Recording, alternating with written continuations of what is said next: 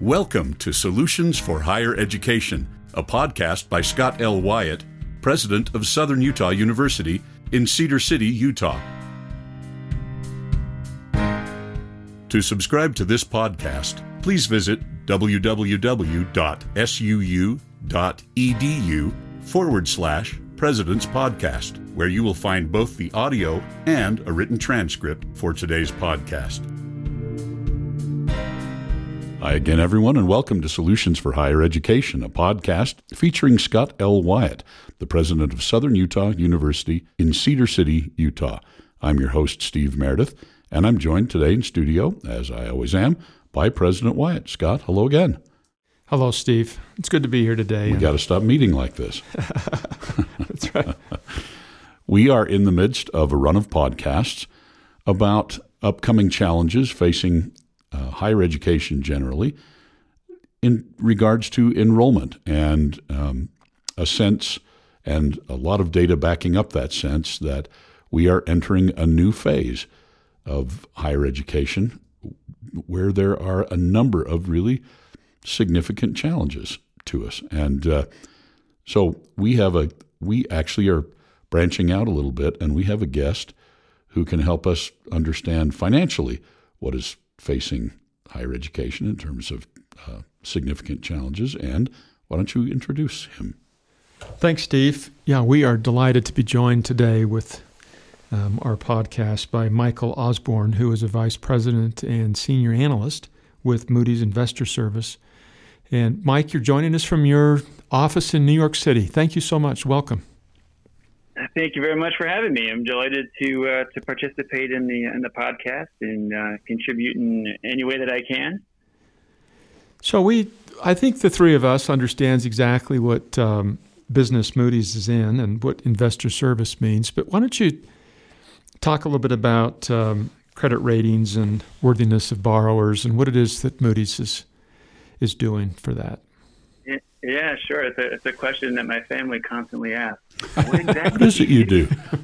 um, yeah, and you know, for some, I just you know, I really uh, dumb it down, and, and, it's almost a fabrication because I can't explain it uh, easily enough. But but um, you know, Moody's provides credit ratings um, for uh, you know myriad uh, institutions, uh, you know, both, uh, both not-for-profit, public, sovereign, sub-sovereign, and, and the like.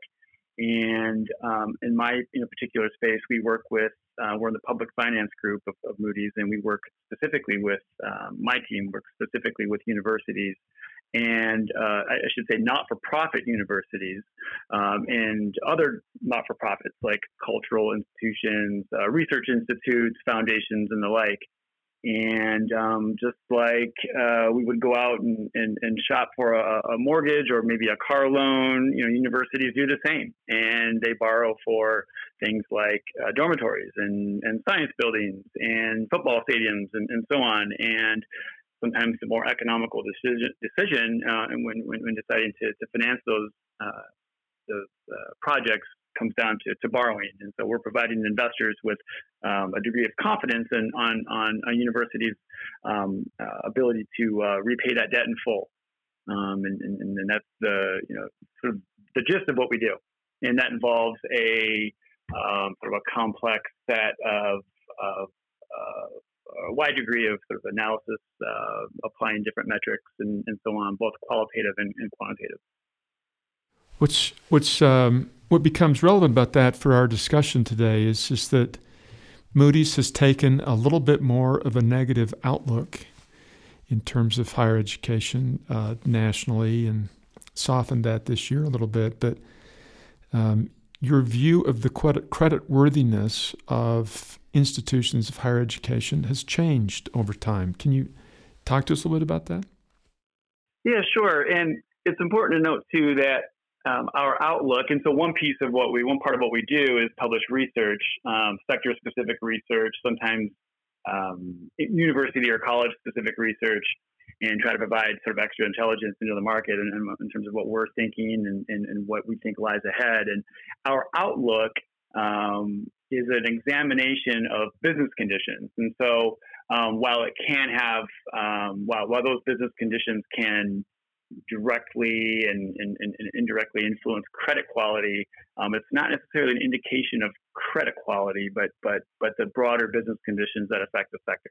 So I just want to uh, establish that first. But uh, and, and, you're right, uh, we've had a negative outlook on the higher education, education sector for the last couple of years. Um, so if you look at our December publications leading into 2018, 2019, that outlook was negative, and, and, and just recently we moved to stable. And you know, I would say while we moved it to stable, um, it's not that um, we think everything is uh, substantially better and um, uh, that that that the sort of the, the challenges are over. Um, in fact, this report doesn't shy away from many of the challenges that are facing the sector. It's that um, we think that there is um, stability in this quote unquote new normal of higher education, and by new normal I mean uh, lower revenue growth and uh, we'll say stability in, in, in enrollment. And while the net tuition revenue and one, and one of the sort of you know financial uh, indicators that we're looking at when, when thinking about credit quality would be you know growth in net tuition revenue. And it's also it also influences the outlook. But the growth in that very important revenue line um, you know is growing. It's growing very modestly um, what our stable outlook is getting to is that while you know we think that that growth in net tuition revenue will continue to grow modestly.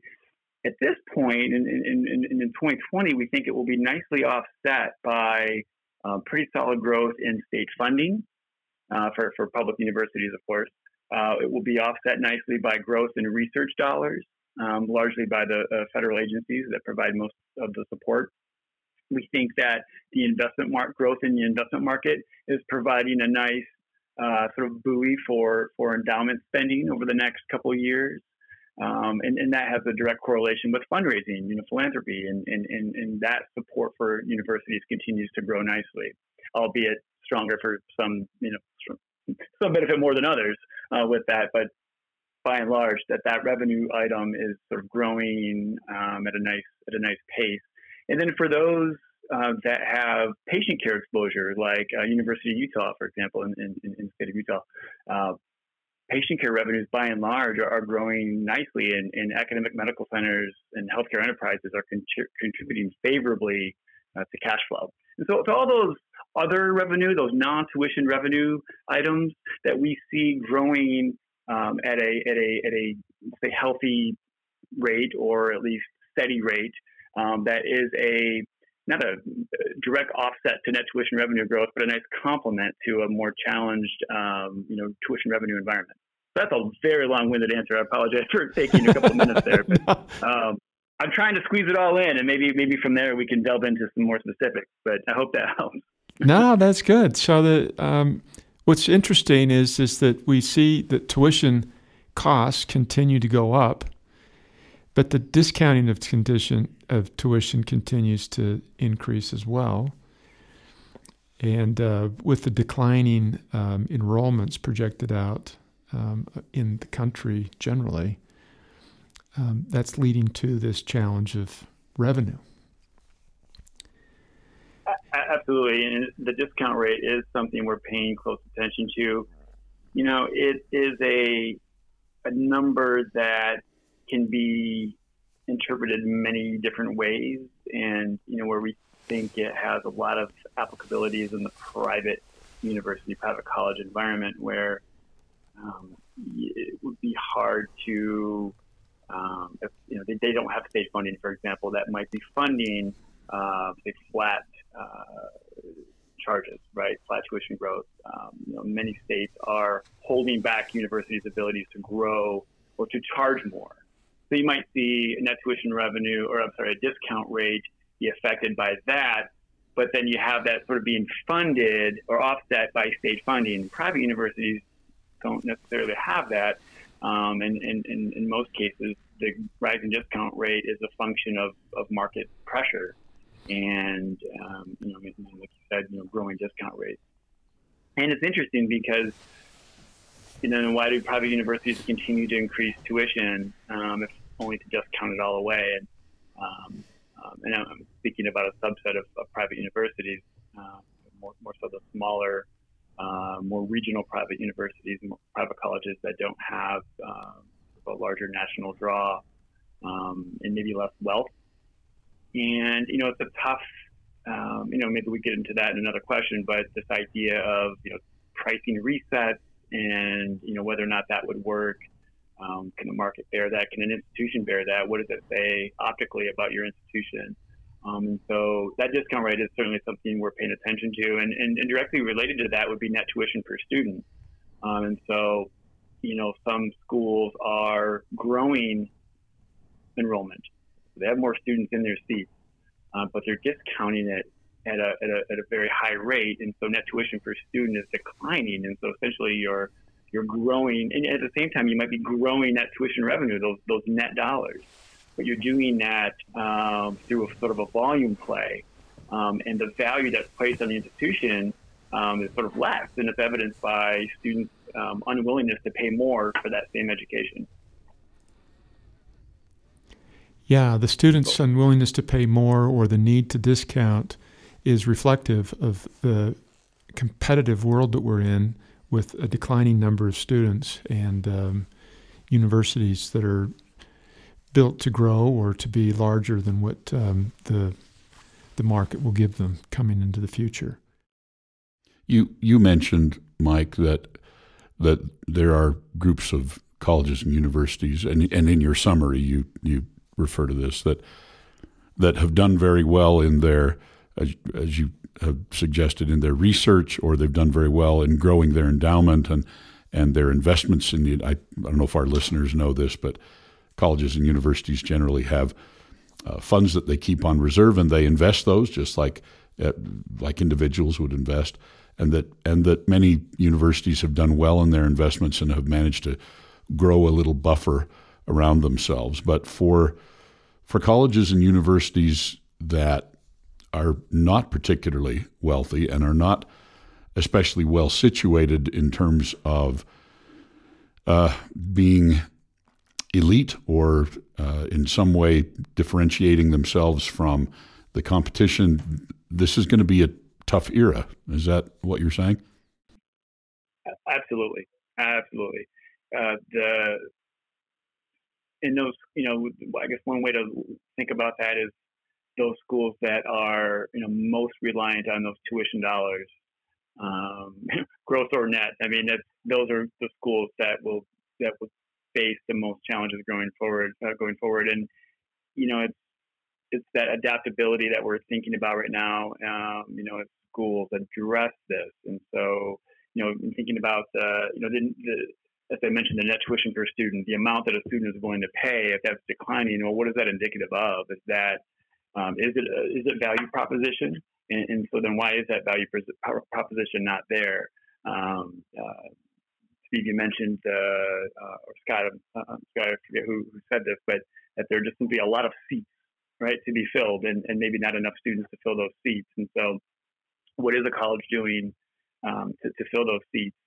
Um, you know, you, one thing we're seeing, and, and this does influence the outlook, the move to stable, is that by and large, colleges are doing a, a fairly good job at, at, adjusting to this environment. And by adjusting, I mean while revenue isn't growing very strongly, management teams are doing a fairly good job of cutting expenses, um, of, of sort of doing the things they need to do to, to realign the institution, um, realign the budget with the size of the institution. And, and that's difficult to do.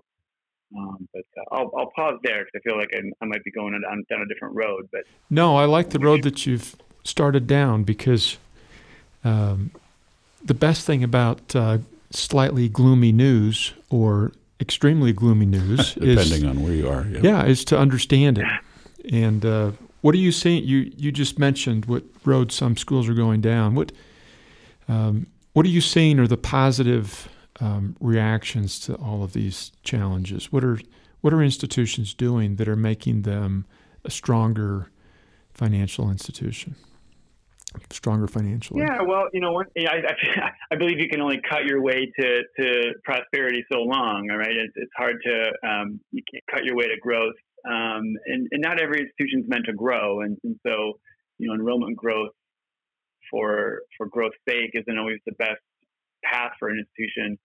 Um, but keeping students uh, in the seats, you know, that, I think that would be um, mission critical. And, and so, you know, where we see schools combating some of those pressures, um, the schools that are, very good at identifying um, the, the, sort of the forward-looking or maybe even the current workforce needs of the state uh, they're operating in. And if you're private, maybe it's just the growing needs of um, of, of, today's student. But but um, for public universities, you know that adaptability to to workforce needs, it's, it's um, that seems to be sort of mission critical.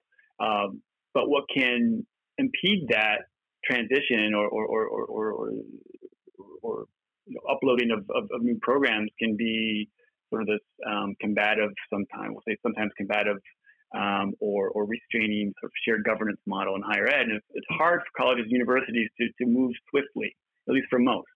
And so it's those that sort of get it, um, understand the environment they're in, and collectively can come together and say, well, we need to add these programs, we need to take these programs offline. Um, you know, those schools are, are, are faring well, or they're at least they have they're giving themselves a fighting chance.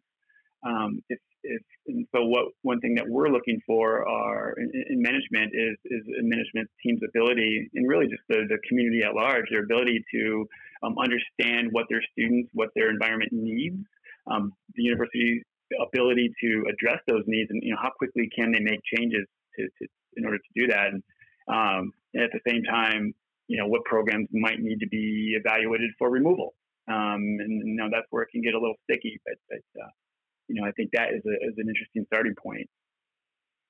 Whenever we talk about um, business kind of decisions on campuses, um, a lot of people get really nervous and upset because, um, for the most part, faculty and staff see themselves being in the middle of this grand mission to educate and uplift people, and as if it's a an organization completely independent from the realities of finances. Yeah. You know, a calling more than yeah, a job. Yeah, almost. it's and um, uh, whenever we talk about um, return on investment or jobs, we we occasionally get these responses that um, no, no, we're above that. You know, this isn't a business. This is not a business. But I used to have a used to have a guy that was our old CFO at the place where I used to work who would always read. We would always respond to that by saying, "It is every two weeks, Buster. Every two weeks, it's a it's a business. you got to make payroll. That's right. Payroll. And uh, uh, it, it's uh, you you in your summary, Mike. You you indicated this. You said governance is going to be a key factor, and and not only the willingness of of the universities to change, but the willingness of the the governing teams, the the management teams to make hard decisions, uh, which, as you suggest, are not, are hard for a variety of reasons. They're hard personally and hard professionally and hard academically, but they're also just hard because of shared governance and other things that we deal with in higher education. Um, but but you're you're thinking that those institutions that are adaptable more quickly will be able to buffer themselves better against this this rising tide. Is that right? Yeah, I, yeah, I do. I mean, I think those that um, institutions that um, um, sort of rely on uh, students who are seeking, you know, a very sort of career specific um, outcomes um, need the education to, you know, fit into those jobs. And so I, I think that's um, absolutely going to be uh, critical. You know, and, and it can be difficult for. I mean, there's sort of the there's the operational side. There's there's the internal politics that might be at play that could um, impede uh, on a university's ability to make programmatic changes. Even if you have the structure to do that, to make those changes, and you know, then you want to make sure that you're not alienating other constituents like alumni, and and this is where you know boards can get um, maybe maybe boards are are, are, sort of um, an impediment to, to, to, some of that growth. In that, if they attended that institution, a particular institution, and that institution started to change or evolve in a direction that um, so it doesn't look like the place they attended. I mean, there are other factors at play, and maybe it maybe it creates uh, ruffles some feathers at the board level.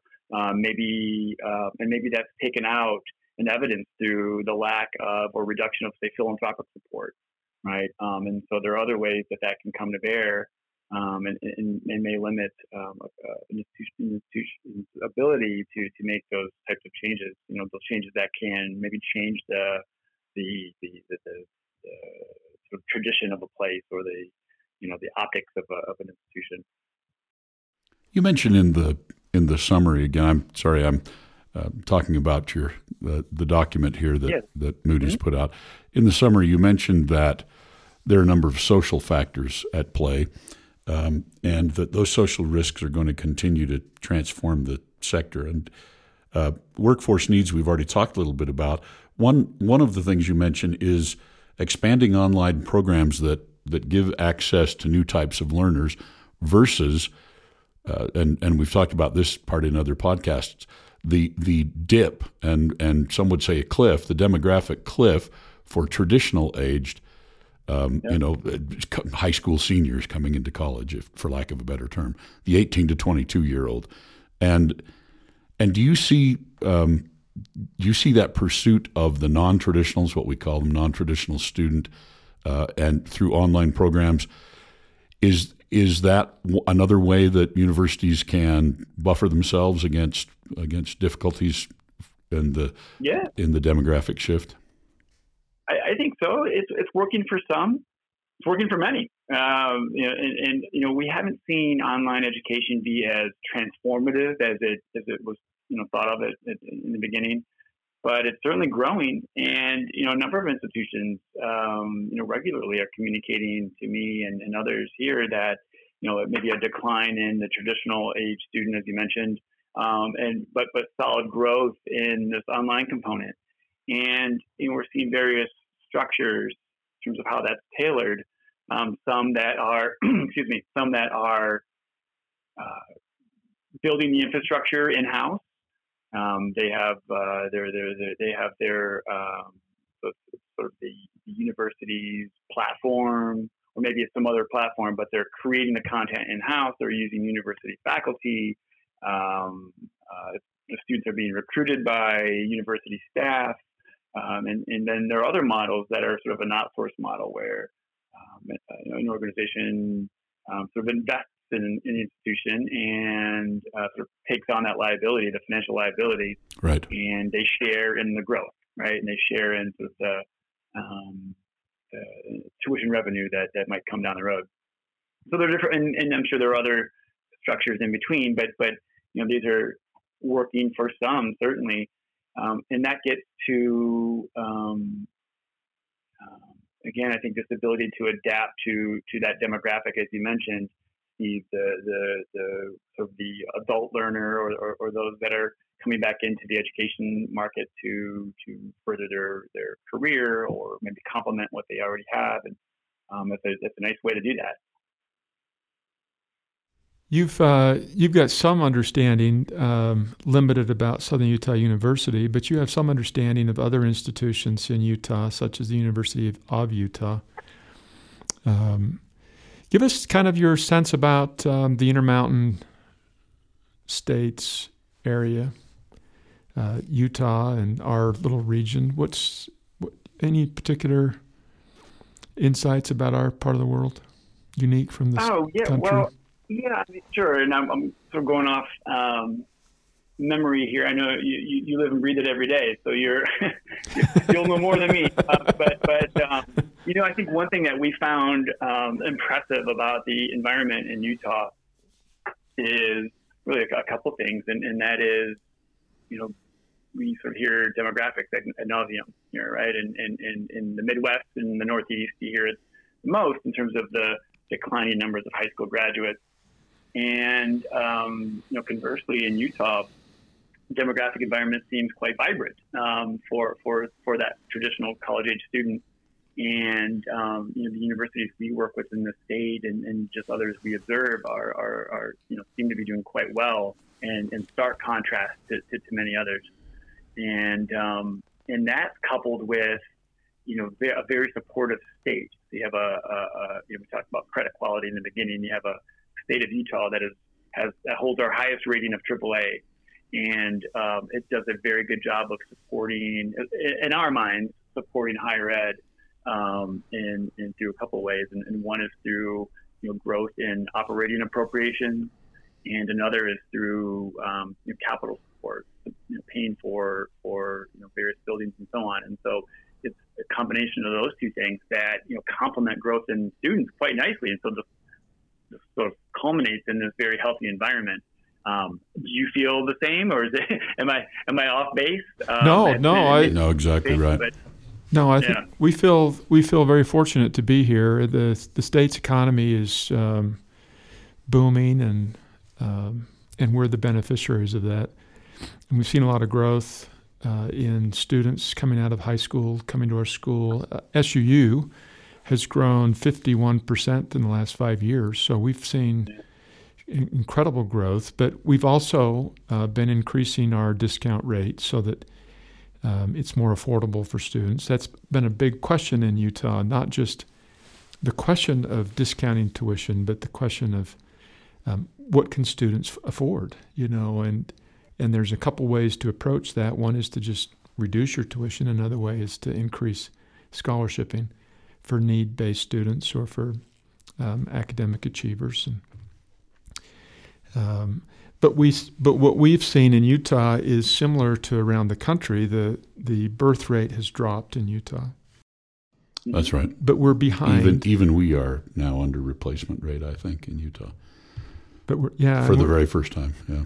One of the advantages we have is is um, our economy is really charging forward, and another advantage is that um, we are um, able to watch what's happening around the country right. with the declining enrollments before that uh, before it hits affects here. us. Yeah. Mm, yeah. Mike, but then, of, but then also one of the challenges we've got is with this booming economy is that a lot of people will graduate from high school and then, and then just take off to to work. Um, Absolutely. Rather yep. than getting a rather than getting a degree. That's right. Yeah, yeah, we're seeing that uh, around the country, as you mentioned, it's that trade-off between you know a dollar now and a dollar later, and and uh, yeah, that's right. In this strong economy, um, students are making that choice, and you know as we, it will be interesting to you know it can be cyclical, and so if we approach um, a downturn, you know that may reverse, right? It, it, could. Yeah, it could. In Salt Lake County, we're seeing um, a decreasing percentage of uh, res- the, along the whole Wasatch Front, which is our main uh, population center in Utah, and we draw a lot of students from there. We're seeing a decreasing percentage of of uh, people going to college, um, which, and if they can if they can jump in and get a great job, that's awesome for them because there's a lot of jobs available right now. But when the economy changes or when there's a recession, the those with a bachelor's degree fare much much better. Um, so we're still selling. we're still selling what we're what we've got, and we feel very positive um, for the next number of years. But we're um, we're keeping our eyes open and, and making sure that we um, are prepared for whatever may happen. And and Mike, yeah. since since your job as an analyst is at least in some respect to forecast what the future may be, uh, is it, as I look at your um, what could change the outlook summary, is the biggest fear just nationally that, that we've been riding a a bubble here. We haven't had a really major correction. We haven't we haven't had another uh, another big recession.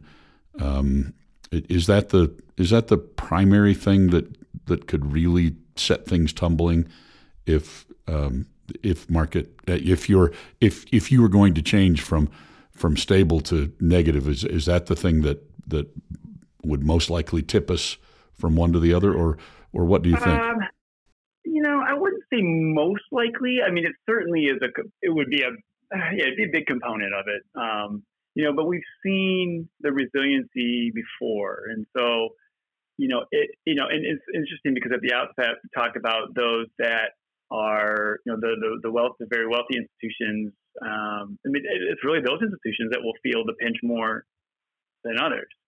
Um, we published some research, I believe it was earlier this year, uh, maybe late last year, um, on, and we conducted some sensitivities around this. And so if you took the, the wealthiest, you know, 30 schools or so, and you know they took a let's say a 30% haircut on their wealth you know and, and what, what is the trickle down effect of that and, and and would they you know could they survive that and you know by and large most would survive it you know they're they're we think most would survive it uh, without having to make any sort of drastic changes to their business model um, that's assuming that it's you know, eventually there's a rebound. Um, I mean, at some point. Um, but um, if that were to be, you know, if that were to sustain for a long period of time, um, I'm, I'm, sure it would. Um, but yeah, that certainly could, um, because there are other effects to that. I mean, if if if if if that happens, if that predates a recession, then what does that do to income in, in, in, a state and the taxes associated with it? And, and now you're talking about state budgets, and do states now start holding back on those nice appropriation increases that we were talking about earlier. And so it's, it's sort of the, you know, the, the, the direct and indirect effects of something like that. Um, and, and so that's what we would be looking for. You know, the, the, uh, uh, sometimes agencies of the state can be the first to take a hit if, if, if state budgets go south. And so um, we'd be, you know, paying careful attention to, to how that affects higher ed. Um, and, and then, you know, I would say in addition to that investment market pullback, uh, you know, the net tuition revenue growth, I mean, it's certainly, it's certainly modest, something we're going to be paying, that we always pay close attention to. But interestingly, as, as, as you just mentioned, Scott, uh, if, if, if we approach this recessionary environment, it could actually have then a, a benefit on the enrollment side. Um, and, and so uh, it right. could be a, a nice boost. So um, how that would how that right. would manifest itself on a university's budget uh, remains to be seen because now you know the, afford- the, the affordability question now comes into greater play and the state's not funding it. And you, you get my drift. Yeah, yeah, and it's, it's no, it's, it's, a big it's a big puzzle, and it so is. it's really sort of how all the dots connect um, in that environment. But yes, that certainly would not be a a, a, a good um, um, support mechanism for a stable outlook. You know, if, if the market were to you know, it's such a volatile investment market right now, and it's hard to know. Um, and we don't know. No, I mean, I don't think anyone knows what it will do, but but um, there's certainly no shortage of opinions, and and you know, we think that the risks of a recession are there. Um, we're not certainly we're not, we're not exactly predicting one, um, but um, you know, I think the market is certainly doing well, and um, it's uh, it's been a long stretch. yeah, it's been that. a long stretch. It's it been. Is yeah. It's, it's yeah. Um, and and when you when you think of uh, what happens during recessions and and then less jobs and and people choose to go to college rather than work because the jobs aren't there and they want to do something meaningful, productive that can prepare them. For the institutions that are very heavily dependent on tuition dollars for their budgets, mm-hmm. um, that has a more positive effect on them. For those institutions that have um, that are more dependent on state appropriations for their budgets. Um, when you hit these recessions, there's less tax revenue being collected. So, mm-hmm. um, yep, that's right. Which I, was good for us in one time is right. not so good for us in another time. And for 20 years, I was in the community college system in Arizona, and and when the economy would roar in the Phoenix area, we would all shrug our shoulders and say, "No students are showing up." And then when and and then when the economy there, which was driven largely by by building, uh, you know, construction and all that stuff, when that would flag, all of a sudden we had all these students, but there were no uh, there were no property tax to collect, which is how we survived. So so it was always. Uh, it, it, was always there was plenty of bad news to go around. It didn't matter what the economy did. You know, that's right. Challenge. That's right. it's very compli- yeah. very complicated yeah, yeah. Well, what would be your um, what is the what is the biggest takeaway for us? What would you suggest to us for our oh. financial health? Well, we're um, unfortunately, we can't give. Uh, you know, we're not in the business of giving advice. Um, oh, okay. but I would, but um, make it. Gen- yeah, well, so, but but you know, when you know, I, I, guess what I would say is, you know, the, what we're looking for, right, and what we're seeing, and, and, and that is, and I, and I, sort of harken back to what I said earlier about um, business adaptability, business flexibility. Um, uh, it's, you know, so we, and this is interesting. If you, so if you think about um, your institution, and you know, in a in a potential recession environment, um, let's say that has a positive impact on enrollment um, but you haven't, um, let's say you don't have the, you have to ramp up the infrastructure for that enrollment growth. And, and, and I don't necessarily mean uh, buildings, but people. And, right. and so, you know, I think one, we didn't really talk about this yet, but one thing that we think is interesting, and as we think about location, is those universities that are located in an urban environment. And so, so they're capitalizing in a lot of different strengths. Um, but one of those is, um, is, is, access to maybe a, a we'll call it adjunct adjunct faculty, right? Yep, that's and, right. And those that can come in and, and, and teach in a in a uh, sort of a temporary capacity and, and, sort of limit the university's exposure to, to employment contracts and so on. And and so I mean this is it's one example.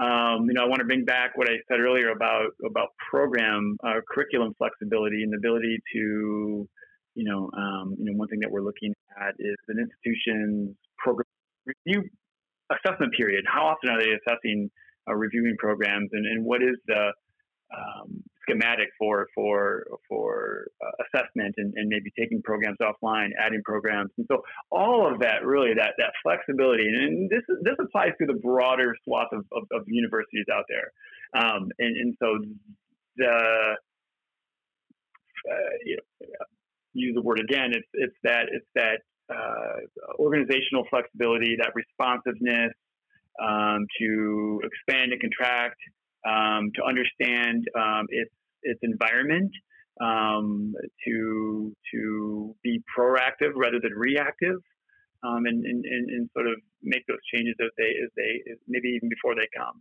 and, and sort of seeing a little bit into the future. And so, it's it's it's really those things that we're keeping a keen eye on. Thank you very much. It's been enjoyable talking to you. Thank you. I appreciate it. It's been nice speaking with you as well. You've been listening to Solutions for Higher Education, a podcast featuring Scott L. Wyatt, the president of Southern Utah University in Cedar City, Utah. We've had as our guest today Michael Osborn. Mike is a vice president and senior analyst for Moody's Investors Service, and he joined us by phone from his office in New York City today. We thank Michael for joining us, and we thank you, our listeners, for tuning in. We'll be back again soon. Bye bye.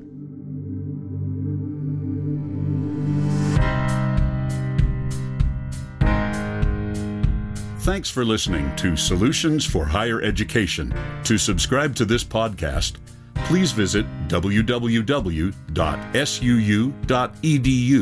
forward slash President's Podcast where you will find both the audio and a written transcript of today's podcast. The original music for this podcast was composed by Jack Barton, a master's degree student in music technology at SUU. For more information about Southern Utah University, please visit www.suu.edu